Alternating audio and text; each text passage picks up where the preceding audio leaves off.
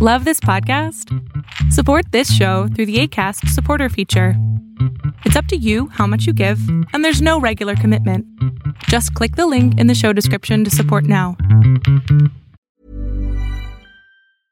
Hey, I'm Ryan Reynolds. At Mint Mobile, we like to do the opposite of what Big Wireless does. They charge you a lot, we charge you a little. So naturally, when they announced they'd be raising their prices due to inflation, we decided to deflate our prices due to not hating you.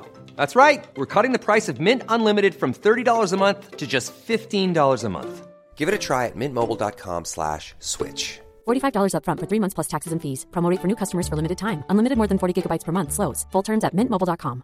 I'm Sandra, and I'm just the professional your small business was looking for. But you didn't hire me because you didn't use LinkedIn jobs. LinkedIn has professionals you can't find anywhere else, including those who aren't actively looking for a new job but might be open to the perfect role, like me. In a given month, over 70% of LinkedIn users don't visit other leading job sites. So if you're not looking on LinkedIn, you'll miss out on great candidates like Sandra. Start hiring professionals like a professional. Post your free job on linkedin.com/people today. Fiction, science fiction, horror, fantasy, crime, LGBT, thriller.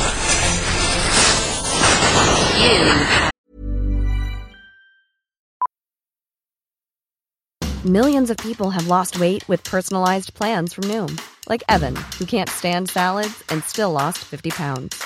Salads, generally, for most people, are the easy button, right?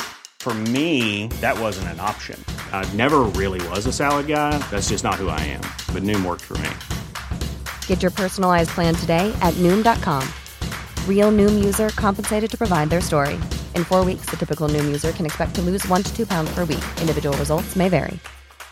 Life is full of awesome what ifs, and some not so much, like unexpected medical costs. That's why United Healthcare provides Health Protector Guard fixed indemnity insurance plans to supplement your primary plan and help manage out of pocket costs. Learn more at uh1.com. Everyone knows therapy is great for solving problems, but getting therapy has its own problems too, like finding the right therapist, fitting into their schedule, and of course, the cost. Well, BetterHelp can solve those problems. It's totally online and built around your schedule. It's surprisingly affordable too. Connect with a credentialed therapist by phone, video, or online chat, all from the comfort of your home. Visit betterhelp.com to learn more and save 10% on your first month. That's BetterHelp H E L P. Hi, I'm Daniel, founder of Pretty Litter. Cats and cat owners deserve better than any old fashioned litter. That's why I teamed up with scientists and veterinarians to create Pretty Litter. Its innovative crystal formula has superior odor control and weighs up to 80% less than clay litter. Pretty Litter even monitors health by changing colors to help detect early signs of potential illness. It's the world's smartest kitty litter. Go to prettylitter.com and use code ACAST for 20% off your first order and a free cat toy. Terms and conditions apply. See site for details.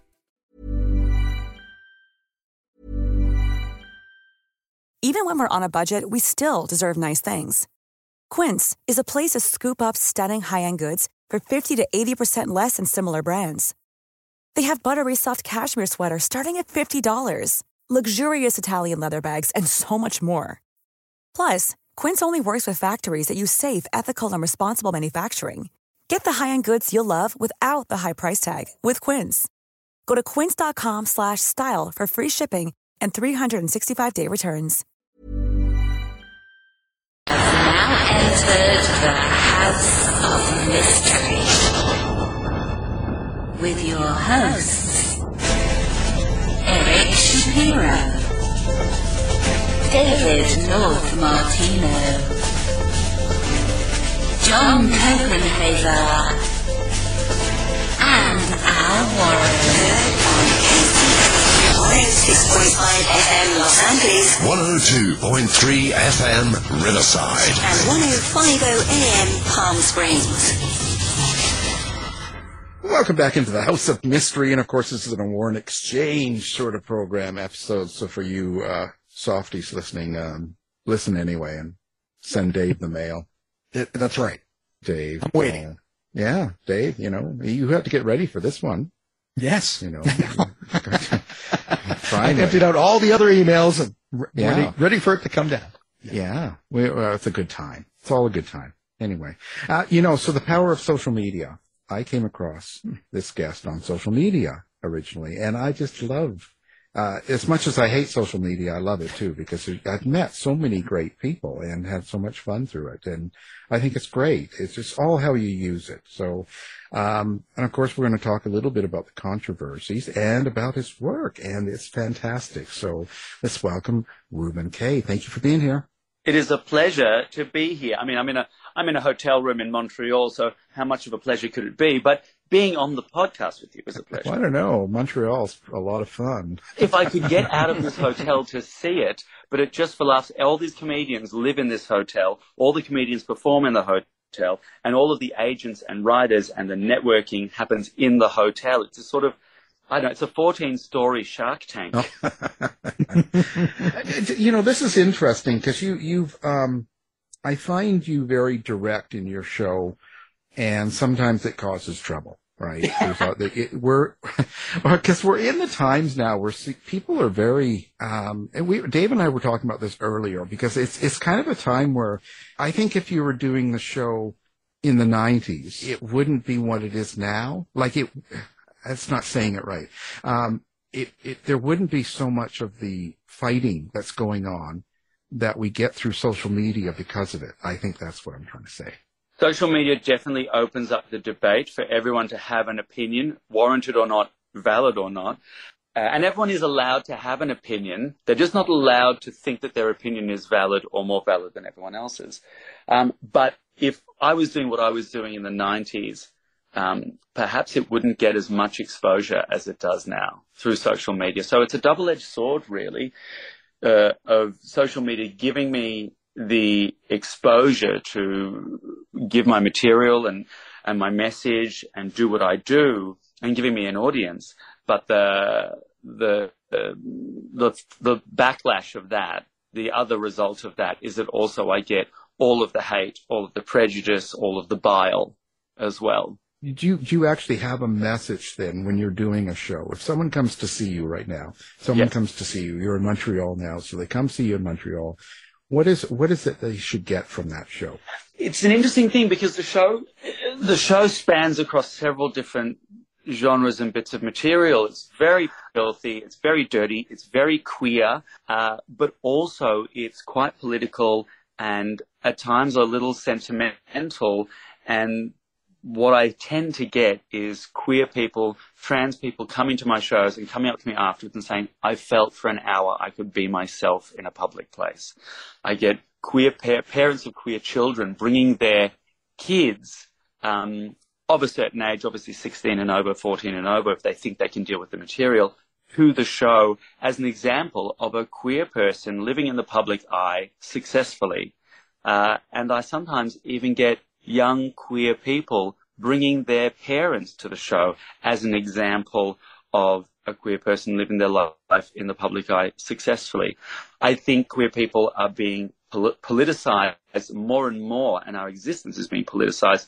So, what I get to do, I mean, yes, there's transgression in the politics, yes, there's transgression in the obscenity, but at the heart of it, there is a stalwart um, reclamation of defining my own existence as a queer person and spreading a message of sort of absurd, chaotic joy and rebellion. People have to remember that Pride started as a riot and celebration and protest in queer circles and the LGBTQIA plus community has have always been interconnected. And that's what I'm interested in. I think there's an amazing tension in that, that it might not be present if I weren't, if I weren't to do what I do, if I were doing something else. Do you, do you ever worry about the negative response or no. the, the backlash or anything like that? If it, if it impacts the safety of others, then it's an issue.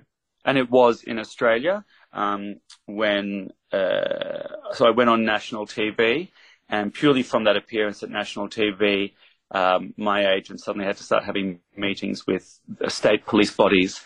Uh, my phone was confiscated and combed over by four separate state police bodies. Gigs were cancelled because the threats threatened not just my safety, but the safety of the audience and the safety of the businesses in the area, um, all because it was a queer person on stage not being the butt of a joke, but making the joke not being the political football, but commenting on the game. Well, how do you deal with the criticism? Uh, can you just slough it off, or does it affect you personally? No, absolutely. I think you you would have to be um, almost superhuman to not let that amount of negative um, feedback, let's say, or hate mail, let's call it what it is, um, affect you in some way.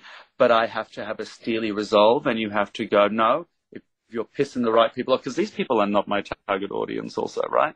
Uh, the Right. shows I'm making aren't, aren't really for them. They were never going to buy tickets to, you know, a Jewish poof singing songs and telling jokes, right? Um, it gives me a steely resolve. I strengthen my backbone. I square my shoulders. I set my jaw, and I know I'm on the right path because I know the audience that I'm writing for. I know the audience I'm performing for, and first and foremost, I'm performing for my community and my family who are not feeling safe. Yeah, it's it's, it's really kind of a weird time. I, I can't tell you um, how much bad mail I get at periods. The strangest thing to me is some people seem to follow it. Um, they'll listen to the show and and send three times a week, and I'm always thinking, well, why are you listening to the show? If I mean, this is the other part. This is the other part. Like uh, in social media, the motto is all content is good content. So you get all these people writing hate mail on your, um, commenting on your posts or my posts, and you get all these comments, and they actually drive the algorithm. They drive it further up the algorithm because the algorithm just sees increased traffic. It doesn't place a value judgment on what you're doing. Right, right. In many ways, it's that great Liberace thing of him coming out and going, "You like my rings? You paid for them." and it's true, you know. That's right. So that comment, that one in Australia, was that the one on the show about the um, you love Jesus and a man getting nailed? Yes. Was yes, that it the was. one? It's a joke I've been telling for over 10 years um, because I'm loath to let anything go. Uh, but I was also, I was receiving a little bit of, because I gained some popularity on TikTok and because of TikTok's universality, the ubiquitous nature of it, um, it opened me up to a huge audience of people who might not necessarily be my target audience. And these people are mainly, um, to use a politically correct term, religious whack jobs. And so I was getting some Yeah. religious hate mail. Um, and you know what? Religion is fine. It's a lovely teddy bear to hold in the dark if you're not up to reading a book. Um, and I said on the show, I tend to get a lot of people in the comments saying you have to accept Jesus' love or you will burn in hell, which is a ridiculous comment because, and this is what I said on the project, I love Jesus. I love any man who can get nailed for three days straight and come back for more, which, when you break it down, is just a pun. It's just a, a dad joke. But my goodness me, did Christian people in Australia, or a certain subsect of Christian people, not all Christians, lost their damn minds, took to the streets, waving crosses, chanting the Lord's Prayer outside my agent's office, and calling for me to be crucified, which is the dumbest thing also, because it happened around April. And if they really read their scriptures or had any sense of it, they would see the irony in trying to publicly crucify a Jew that close to Easter. Because when you think about it, isn't Easter really the only festival the Jews get to win? Yeah. Boy, I tell you, that's exciting. It makes my nipples hard. That's all I'm here to do. Now we can attach some hooks to it and you can haul me over to you.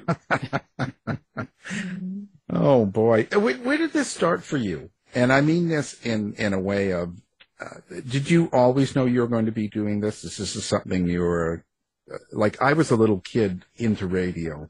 I mean, I had 50 radios at age six, and that's all I listened to was old shows and talk shows and everything. I was a freak at it at a young boy.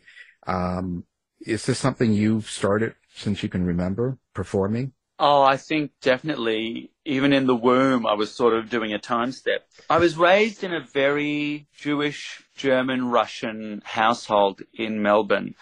Uh, my family uh, came over, uh, they survived the war and came over, uh, and my mum escaped from East Berlin. She actually escaped the war, came to Australia, went back to East Berlin to build communism, and we all know how that worked out. So she escaped from East Berlin and came to Australia.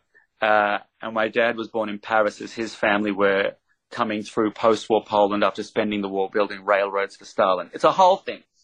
Uh, and that's not even talking about my uncle who was a bank robber in East Berlin. And so I was raised in this outrageous family and the TV never, was never off. It always had West Side Story or a Marx Brothers film. In fact, the first film I ever saw was the Marx Brothers Night at the Opera. Uh, it had Chaplin, it had Keaton, it had Danny Kaye movies. So I was, I was really sort of raised with this in my blood and I grew up watching Jackie Mason and Joan Rivers, and Judy Gold, who I, ju- I'm on a bill tonight with Judy Gold, who I used to watch as a kid. That's outrageous to me. So for me, I was really steeped in a, a, a comedy, vaudevillian musical theater, um, sensibility. And as a kid, I was a really performative kid. I used to force my parents to watch me put on shows in the living room where I would reenact the great deaths of opera, which is the campus thing anyone's ever done. I would have like bags of raspberry syrup um, stuffed in my clothes so that when my brother stabbed me as Carmen, and I was in full drag at seven years old, I would have blood spurting out onto the floor while I lay dying. Um, they would have to watch me. They have to watch me kind of pretend to be Ophelia and dunk my head in a bucket of water, or be Tosca and throw myself off the back of the couch.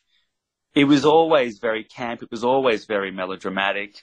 Um, so I think they looked at me and went, I don't think he's going to be a lawyer.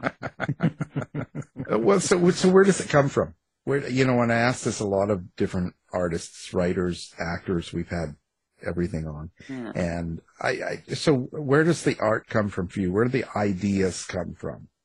Oh my God, the ideas come from everything. My phone is a constant 63 degrees Celsius. I don't know what that is in Fahrenheit. Um, but I think it's adorable that you all use Fahrenheit. It's so universal. I, I'm constantly writing things down in my phone. Everything, everything gives me an idea from, um, like, for instance, yesterday they were doing the housekeeping in the room and I had to come in. I had to start painting my face for a gig. And I kind of was like, you can, don't finish the room. I'll just start painting. I don't want to interrupt you. You can, um, you can go off. Um, and she said, no, I'll stay and finish. And this lovely woman just very calmly did, did the housekeeping, made the bed and did all that stuff while I'm painting in drag. And she never stopped looking. Never said a word, never stopped looking. I was, like, I was so fascinated by that. Um, so that's going to be in the show. Uh, a lot of the stuff comes from my family. Uh, I've got a, a pretty incredible family story, and I think as um, as a family that has survived the Second World War, it's part of my duty as an artist to tell that story. Um, in many ways, to hope that uh, we don't repeat the same mistakes which we're doing currently. Right. Um, yeah. I think there's also stories to it. The, the stories come from everywhere, and I think every artist is a thief, and the only thing you can do is try to disguise how well you steal. What's that great quote? Um, great artists Oh, great steal, great great artists steal, bad artists borrow. Yeah. You know, Yeah, Shakespeare. you have, you have to magpie. You have to magpie everything. And I think if you only steal from one or two sources, everyone goes, "Oh, that's derivative, right?" Or if you, but if you have thousands of influences, if you have that and you grab from a little something from everything, it all um, it all um, coheres and sort of um, creates something completely unique that people can't pick. But it's also it should be uniquely from you because it's your taste, and your taste is unique. Right. Yeah. You've got to put yourself into it and, and hope it comes out the right way. What do you think's going on in the world then? What, what, what's, what's the issue, um, in your opinion? Like, you know, I, I noticed a lot of complaining about, uh, of course, the, uh, uh, drag and trans world is getting it the worst. Um, you know, and the, the reading, you know, uh, library reading by drag queens and stuff like that. What's going on with this whole thing? Why do you think it's so? Well, I don't so think I don't think it's about? I don't think it's about who's getting it um, the worst because I think there are a lot of communities suffering right now. But we're in a moment where um, I think we're in a moment where politics are very happy to play optics and play the drama of politics to avoid making policy. And that means using communities as uh, political football, using communities as wedges uh, to drive culture wars, to divide people. Uh, and I think education has a huge part to play in this. lack of education, not investing in education, not separating church and state, um, allowing uh, allowing prejudice to be seeping into the education system. Uh, I think it it breeds upon, and and then defunding healthcare. I think it breeds a sick population that can't critically think, and that means they're more likely to be scared. And a scared population is much easier to control and manipulate. Uh, and that means that anyone who's in a minority or a cultural minority is going to get hit hardest. It's disabled people, it's queer people, it's um, black communities, it's Latinx communities, it's all these people who are on the lower rungs. It's karate communities like Dave. Yeah, yeah, karate. That's what we should be marching next. Yeah. Uh, you know, I'm I'm ready. I'm ready to go out start yelling against these these guys doing karate. What are they thinking? It's a conspiracy. They're, they're coming for the kids. Yeah, that's right. That's right. They're grooming us. Yeah, yeah, yeah. I'm too old to be groomed. I do it voluntarily anyway, but oh, it's just who's your favorite audience? Where was your favorite place to play so far? Oh, I had Canadians. Right. Do you know what? Um, when we did the new, sh- when we got to do the show in Sydney finally after the cancellations, um, that was a really great crowd. They'd been through a lot. You know, there were police outside, there were bag checks, there were metal detectors. Um, and that's very rare for a, a, comedy audience or any theatrical audience in Australia to have that kind of um, stringent policing of it. And there was something electric in that room because we all knew we were in a, a history making gig. Do you know what I mean? Yeah. Um, the audiences here in Montreal have been so savvy, so quick. I've really loved them. Uh, do you know what? The best audience I think we had was in London on the night the Queen died in Soho. It was electric. And the venue said, please don't necessarily open with any um, anti-monarchy stuff. I don't know what you want to do, Reuben, but maybe just lay off it because of the sensitivity. And I got out there and I think I did 20 minutes on the monarchy and how oh my they are. And the crowd went nuts. It was like bedlam. It was fantastic. The crowd in Soho for my show, The Butch is Back, which we're bringing to Edinburgh, went absolutely wild.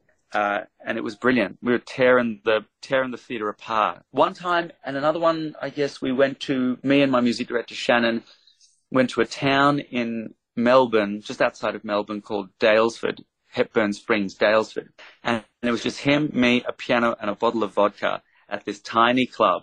And the gig lasted was meant to last an hour. It lasted three hours. At one point, I was behind the bar serving shots while singing numbers. It was loose. It was reckless. It was so fun. Um, and it was just to this, this country town. They didn't know what hit him. They didn't know what hit him. It felt almost sort of cinematic and apocalyptic of this tiny bar in a country town. It's like, I could be murdered at any moment. Let's keep singing. Don't try that in a small town. I, I, will, I don't want, it's fine, it's fine. My butt plug's Kevlar. No, I know. I'm protected. Yeah. so what do people get in the show? Like you sing, you do everything, right? So what's what's the show? Uh, it's a it's kind of a explain your show. They come in all different shapes and sizes. I have a show here at so Montreal. We're doing my show live and intimidating, which is me and a three piece band, uh, and it's sort of a political dissection of um, hate mail and hate crimes. And this current debate we're having, it's born out of the controversy of this TV appearance. Um, but for us, the cornerstone of these shows is also always the music and how the music plays a counterpoint. There's something really sublime about having gorgeous, beautiful music, um, quite strident politics, and matching that with uh, deep obscenity. Because then the audience is continually snapped back and forth between what their expectation is and what I'm giving them. Uh, and I think there's an element of if the politics are too much, there's always a nice song. If the songs you're not a fan of, there's always filth. And if you don't like the filth and you want something media, there's the politics, you know. Um, and of course, I look stunning, if I do say so myself. uh, I'm tall and statuesque. I sort of, I don't know, I look like the Babadook if he was glammed up. And then the show we're doing in Edinburgh, The Butch is Back, which we're touring around Europe and the UK for the rest of this year, is uh, an autobiographical show about my father's life uh, and coming out and parents and children and masculinity and the apocalypse, the missing link. Uh, and it's a six piece, uh, it's a six piece band horn section. The music is outrageously good. It's incredibly dense. Um, and then we're culminating that tour. We're ending that tour in a two hour version of the show in London, uh, in the Purcell rooms at Festival Hall on South Bank, which I can't wait for. And then we have a late night show called The K Hole, which, if you don't know what that is, Google it, but don't press image search. Uh, is a late night sort of post-punk queer protest party where me and a rock band take my favorite acts from around the world or whatever fringe festival I'm playing in and I tell the acts, get angry, get drunk, get naked, get on stage. And it's full nudity, it's loose, it's hot, it's steamy, it's queer, it's messy, it's fucking hilarious. I don't know, it's sort of... It sounds like Dave's show. Right? I was waiting for that. it harks back to, um, I think, the birth of cabaret and what I think cabaret truly is, which is the original punk before electric music came in. Um, it's immediate to the time, and it also has the vibe of a, I don't know, a, a secret gig, a rock concert, a speakeasy.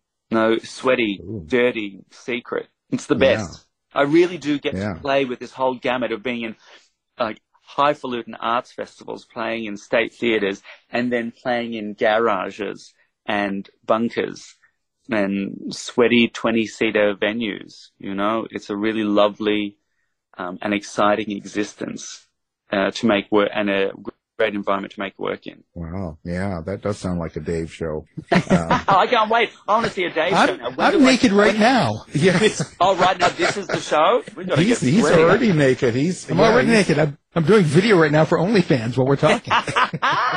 Fantastic. I'll subscribe. I'll subscribe. Yeah, well, you know, he's got to make a living somewhere. yeah, right. You do what you have to. Uh, did, did you write your own music then too? For the We for are the, writing the originals as well. We do covers and originals. We think it's very, I think it's very interesting to give the audience, when the content is so dense, to be able to then give them one or two covers that they know so that there's a landing point, a little bit of a respite for them. So, for instance, in this show, Live and Intimidating, we have a, uh, a gorgeous cover of Will You Still Love Me Tomorrow, uh, the Carole King classic, um, as this sort of standalone moment in the show where everything stops uh, and we think about the nature of living in a public life, being queer in a public life, um, hate mail, what an audience's response to an artist is. And then the, the delivery of that song is um, sort of a, a slightly mournful um, and provocative counterpoint or questions the audience. Yeah, you're looking at me now, you're laughing along, but is one of you going to send me a death threat later? Is one of you going to pull out a gun? I don't know. Are you going to love me tomorrow as much as you love me tonight? Maybe someone will throw their mo- dead mother's ashes at you. Oh, the dream. I'm running out of setting powder as it is. I couldn't. That's what someone did to Pink. Hey, you see that? Oh, my Oh, did God. they? Yeah, they they they. She's singing, and they had the their dead mother's ashes, and they threw it up at her on stage, and she stopped the show, and then she found out what it was. It was just, it was a shock. It was just everyone didn't know what to say. Well, you Like, don't know what it is. Someone's throwing powder on you. It could be cocaine. It could be anthrax. It could be anything. A dead, your dead mum's ashes. What a wish. My mum wants her ashes funneled into the salt and pepper shakers at her favourite restaurant. And the problem is, McDonald's only does sachets. Yeah. oh, that's you know, I'm, yeah, yeah. What's it? When, when you're talking about your father in that one show, so and and how is that for you and your family and stuff? How how do, how do you decide what you're going to talk about? I decide what I'm going to talk about. Um, I decide what I'm going to talk about based on what the show needs and what is true and what I'm making. Um, and then my family has to, I think, understand that. Um, I mean, I'm not making things up. I'm not Right. making things up, and I don't think any family relationship is perfect. But my family has to know that I love my dad. I loved my dad. My dad loved me. We were very proud of each other and supportive. Um, and the show uh, says that and states that, but it also doesn't shy away from the complicated nature of children and parents, fathers and sons, and parents of queer children in the early 2000s when there wasn't the representation, there wasn't the understanding, there wasn't the education. Right. And I think there's a moment where I don't think I treat him unfairly. I think I, I explain to the audience exactly what a wonderful human being he was. It's actually not about passing judgment on someone. Um, this is about explaining a situation and hoping that future parents watching or children watching can take a little something away from it as either a cautionary tale or a lesson learned. And I hope that it brings families closer together. Well, and that's important. You know, I, I, you know, I grew up. Um, of course, Dave and I, I grew up much, uh, we're a little bit older than you, of course. So, Yeah. um, for me, coming out in the '80s and stuff like that, it was a totally different scenario. Mm. Um, and uh, so, I mean, yeah, I understand. Like my dad too had a, a you know, he was quite the character. Um, but uh, it, people a lot of times when they hear some of the stories, they think, "Oh, what an awful man." And it's like, well, no, it's not that I'm saying that. It's just he was, he is a product of what he grew up with with his parents. That's you exactly. know? We can only express ourselves in the vocabulary we've been given, you know, to a certain extent. And I don't think a lot of people, I don't think a lot of men are given in society the vocabulary that they really need or deserve, quite frankly. Uh, and I'm not saying that uh, they have no agency in this. We all have agency to work on ourselves and do that. But, you know, that journey uh, looks different for everyone, you know, and some people are, are, are going, are taking that first step from halfway through and some are doing it from, you know, day dot. So you're going to go see Barbie? I can't wait.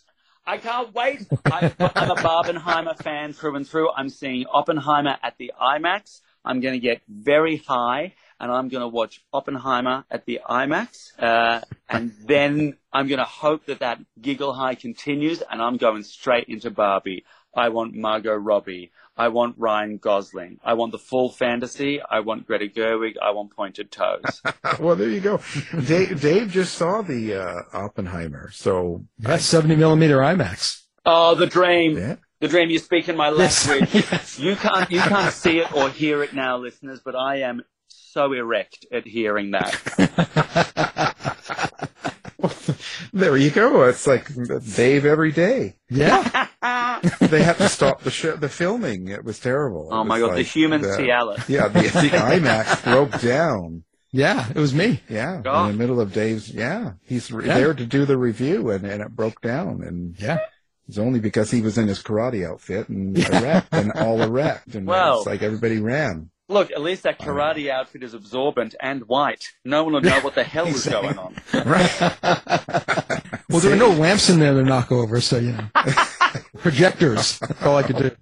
There's just a very Oh. suspicious shadow going up against the screen. oh, it's awful, you know. I'll tell you. So, uh, well, you know, you're fantastic. I just want you to know. I, it was more, uh, you know, we really want to put you on the show, talk to you a little bit, and show you some support and tell you how much I think it's important doing what you do, and I think that um, it means a lot to people.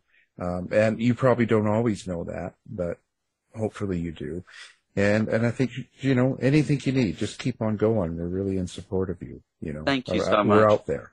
It's Yeah. so lovely to see uh, the response that this has sort of gotten globally has really been.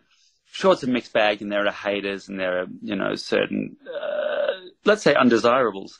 Um, but so much love, so much support has come through this. And the one thing I think of is because that support is so visible, it really makes a difference to the people who are watching all of this unfold, who might think, oh, I don't have the courage to face something like that. I don't have the courage to come out. I don't have the courage to live myself, live my life authentically. And if they see moments like this, where someone is in the spotlight or the bullseye, and they see the rest of the world rallying around them, it really sends a fantastic message. Yeah, and it because I I'm sort of taken back in a sense of some of the response you got on some of the things you've done, and see, and I see some of the news uh, clips, and some of them are so negative, and I'm just thinking it just seemed like it was the '90s, like for me, and and I used to do makeup for a lot of the drag queens that were performing that came to Seattle um back in my old college days because I used to work at the makeup counter Oh, for amazing. Estee Lauder. Yeah, oh, gr- that is so- so, so- camp. That is great. But I thought, you know, for I don't know why, I thought the fight had been won. You know, Madonna and I really thought this was it. You know what? Um, we're we're we're making it, and it's and it's all we can leave all that bad stuff behind, and we're going forward, and things were great, or going to be great, It's it's and so um, interesting. I better for the next thing. generation. I used to think the same Yeah. thing when I first started this um, iteration of my career with this. The, I made the decision to I'm going to be in drag and I'm going to be doing queer this thing. Um, I kind of thought, oh well, this will be irrelevant in five years. Look at how fast progress is happening. Marriage is being same-sex marriage is being legalized, etc., etc., etc. And then as the years have gone, I go, no, this is more relevant now than ever. What I'm doing is more relevant to the world and me than ever. I'm I'm hoping that it's a cycle that'll pass and we'll get through it. You know, I I, I did a book back for the 1920s of uh, Leopold and Loeb, and Yeah. and talking about um, in Germany about how big the cabarets were, like you said mentioned, about how the gay cabarets and everything. It was so big before the Nazi regime came in, Mm. and it, it just such a change uh, of what's what happened. But I'm just hoping that we don't have to go through that again. You know. I don't I don't have an answer for that because I Yeah. used to think oh we couldn't possibly but every day it, it, there are new monstrosities. I mean the USA uh, is at last count I think it's step seven of the ten steps to genocide that are recognized by um, the Human Rights Associations, the International Human Rights Association. So I don't have an answer for that. I just know that we have to keep keep fighting and keep Yeah. living our lives. Oh, for sure, for sure. So now, when are you going to write a book? Well, there might be something in the pipeline. First, I'm going to have to learn how to read. but there could be something in the pipeline at the moment. And I, I'm doing a short list of titles at the moment as well. I could imagine. I was thinking, I know, I was thinking about doing sort of my life as a musical, but set in uh, a late night kebab shop, and I could call it Halal Dolly. I thought it could be, be kind Oh. of kind of nice is, I don't know, Miss Pelvic Flawless, 1984. I thought would be quite nice. Uh, Yeah. But at the moment, um, I'm I'm writing something called Journey to the Center of Attention, and I think that's a real nice that clinches it at the moment for me. But if anyone out there has a good idea for a title, shoot me a message. well, it, now, so speaking of shooting on you, no, I, actually, what a segue! Let's go. yeah, yeah, no, I was going to say that actually. Um, so how do people get a hold of you? Do you do social media yourself? Are you around on social media like I- TikTok and? I am indeed. I am. I am so accessible. It's actually possibly dangerous for my mental health. You can find me on Instagram at Reuben Kaye. You can find me on TikTok at Reuben Kaye. You can find me on Facebook as Reuben Kaye. It's it's pretty pretty much open open slather across all forms of social media. I'm on Threads, even though I hate it. I'm on Twitter, but that's mostly for the porn. Yeah. I'm around. Yeah. I got a website, reubenkaye.com. Keep it simple. And I, I can't wait. This is my first time in North America and I'm just having the best time out here. I want to explore the rest of, um, I want to come down to America and explore the rest of this amazing continent. Yeah, it's it's pretty. It's, there's there's a lot of great places to see and a lot of great people to do. I was know. actually, um, I'm bringing, I'm bringing suitcases of lube. I was actually meant to come to, I was meant to come to Seattle, uh, in 20, in the Christmas of 1990, no, of, um, 2019. I was meant to come Oh. for Christmas to do, do you know Kitten and Lou in Seattle? I don't, but yeah, yeah, yeah. Kitten and Lou, um, they have a Christmas pageant, a queer Christmas pageant for the month of sort of November, December for Christmas. Yeah. And I was meant to be a guest on it. And two days before I um, was meant to fly, I went in for a, a little sinus operation and the breathing tube sliced into my larynx. And I stopped Oh. speaking for three Oh. months. Um, so I had to cancel last minute my appearance and I was devastated. It, it was going to be my North American debut, my United States debut, and I was so excited and I had to cancel it. So, you know, I owe you one, is what I'm saying. Yeah, Emerald City. well, Yeah. it's it's a pleasure talking to you. We're going to have your stuff all over the place too. We'll have it up so people can find you with one click when they go to our website, and uh, you know, it'll be thrilled. I mean, they'll be excited. It'll make your nipples hard, please. Are they, could they get any harder? Cut glass. That's me. I'm basically a jewel. I'm, I'm a jewel anyway. I think of myself as a diamond. I love to be polished, and I'm best sat atop the fingers of the wealthy. Yeah, story of my life, but they don't care anymore now that I'm 60. It doesn't, you know, it just, I'm old now. So There's a market. You're a daddy now. You're a daddy. You got to find That's what I'm told. Yeah, that's what I'm told. I've got to get out there that, you know, daddies are in. I keep getting told that, but maybe, maybe I'll get out there and find out, you know. Uh, Dave takes all the, you know, attention. you know, Yeah. You know. Him and his You know how it karate goes. and wearing a dress and all that. Yeah. You know, everybody looks at him. they don't care about me. it's nice of him to help this old man out, is what they say. Stuff like that. Oh, that's lovely. So halfway between halfway between a, a colleague and a carer. Yeah. Yeah. He pushes me around in the wheelchair and Yeah. Yeah. helps. well, Reuben, this is fantastic. I know you're a busy guy and got lots to do. So anyway, we we appreciate being here. And again, our guest, Reuben Kaye. Thank you. This has been an absolute pleasure. Thank you. Thanks, Reuben. You've been listening to the House of Mystery radio show.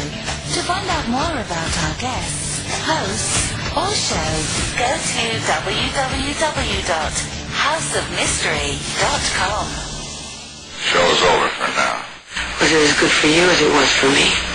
Yeah. Good night. This has been a production of Something Weird Media. I'll be back. You've been listening to the House of Mystery radio show. To find out more about our guests, hosts, or shows, go to www.houseofmystery.com. Show's over for now. Was it as good for you as it was for me? Yeah. Good night. This has been a production of Something Weird Media. I'll be back.